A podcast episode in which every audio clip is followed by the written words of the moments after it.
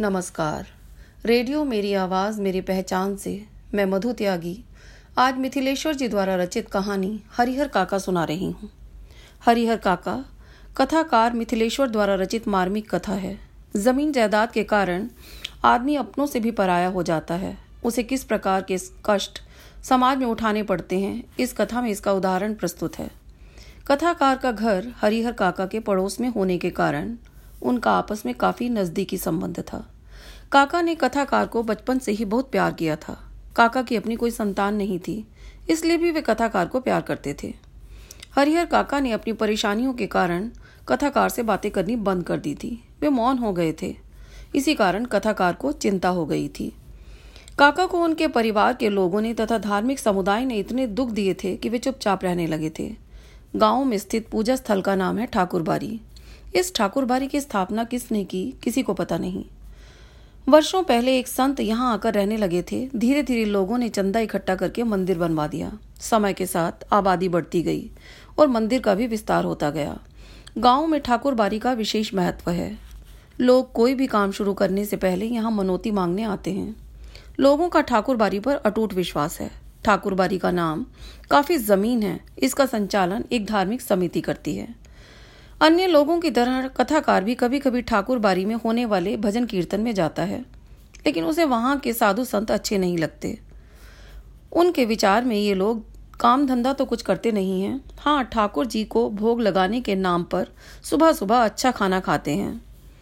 गाँव में हरिहर काका का परिवार है, वे चार भाई हैं। हरिहर काका को छोड़कर सभी का भरा पूरा परिवार है।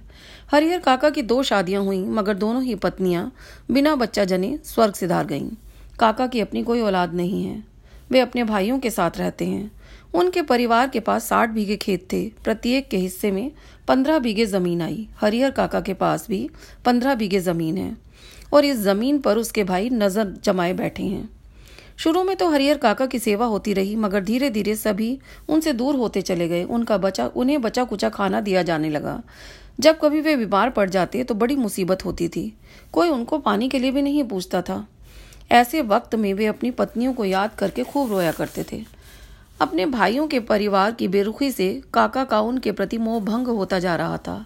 एक घटना ने तो उन्हें तोड़ ही दिया। एक दिन उनके भतीजे का दोस्त शहर से गाँव आया। उसके आने पर परिवार में तरह तरह के व्यंजन बनाए गए, मगर हरिहर काका को वही भात और अचार परोस दिया गया। उन्होंने थाली उठाकर आँगन में फेंक दी और घर से निकल गए। ठाकुर बारी के महंत हरिहर काका की ज़मीन पर नज़र गड़ाए हुए थे। जब उन्हें काका के गुस्से के बारे में पता चला तो वे उन्हें अपने साथ ठाकुर बारी ले आए। महंत ने हरिहर काका को प्यार से समझाया कि वे क्यों सांसारिक मोह माया के चक्कर में पड़े हैं। अपनी ज़मीन, ठाकुर बारी के नाम लिखकर यहीं रहें। ठाकुर बारी में महंत द्वारा हरिहर काका की शाही खातिरदारी की गई। अनेक तरह के स्वादिष्ट व्यंजनों से काका का स्वागत किया गया। उन्हें आरामदेह बिस्तर पर लिटाया गया। महंत द्वारा काका को प्रलोभन दिया गया कि वे अपनी ज़मीन ठाकुर बारी के नाम लिख दें और ठाठ से ठाकुर बारी में रहें। तीनों लोगों ने उन, तीनों लोगों में उनका नाम अमर हो जाएगा। स्वर्ग से विमान उन्हें लेने आएगा। लोग उनकी आरती करेंगे। उधर जब हरिहर काका के भाई खेतों से लौट कर आए तो उन्हें सब बातें पता चली। वे भी ज़मीन के लालच में बेचैन हो गए। उन्होंने सोचा कि अगर महंत ने काका को बहका लिया तो सारी जायदाद उनके हाथ से निकल जाएगी। उन्होंने अपनी पत्नियों को खूब फटकारा। काफ़ी सोच, विचार कर वे हरिहर काका को लेने ठाकुर बारी की ओर चले। एक रात ठाकुर बारी में बिताने के बाद हरिहर काका भाइयों की मनुहार के बाद वापस घर लौटे। घर पर सभी ने उनके पाँव पकड़कर माफ़ी मांगी। ज़मीन का लोभ था, इसलिए उनकी अच्छी सेवा की गई। हरिहर काका हैरान थे। उन्हें उनकी इच्छा अनुसार भोजन मिलने लगा। जरा सी आवाज़ पर बहुएँ हाजिर हो जाती थी।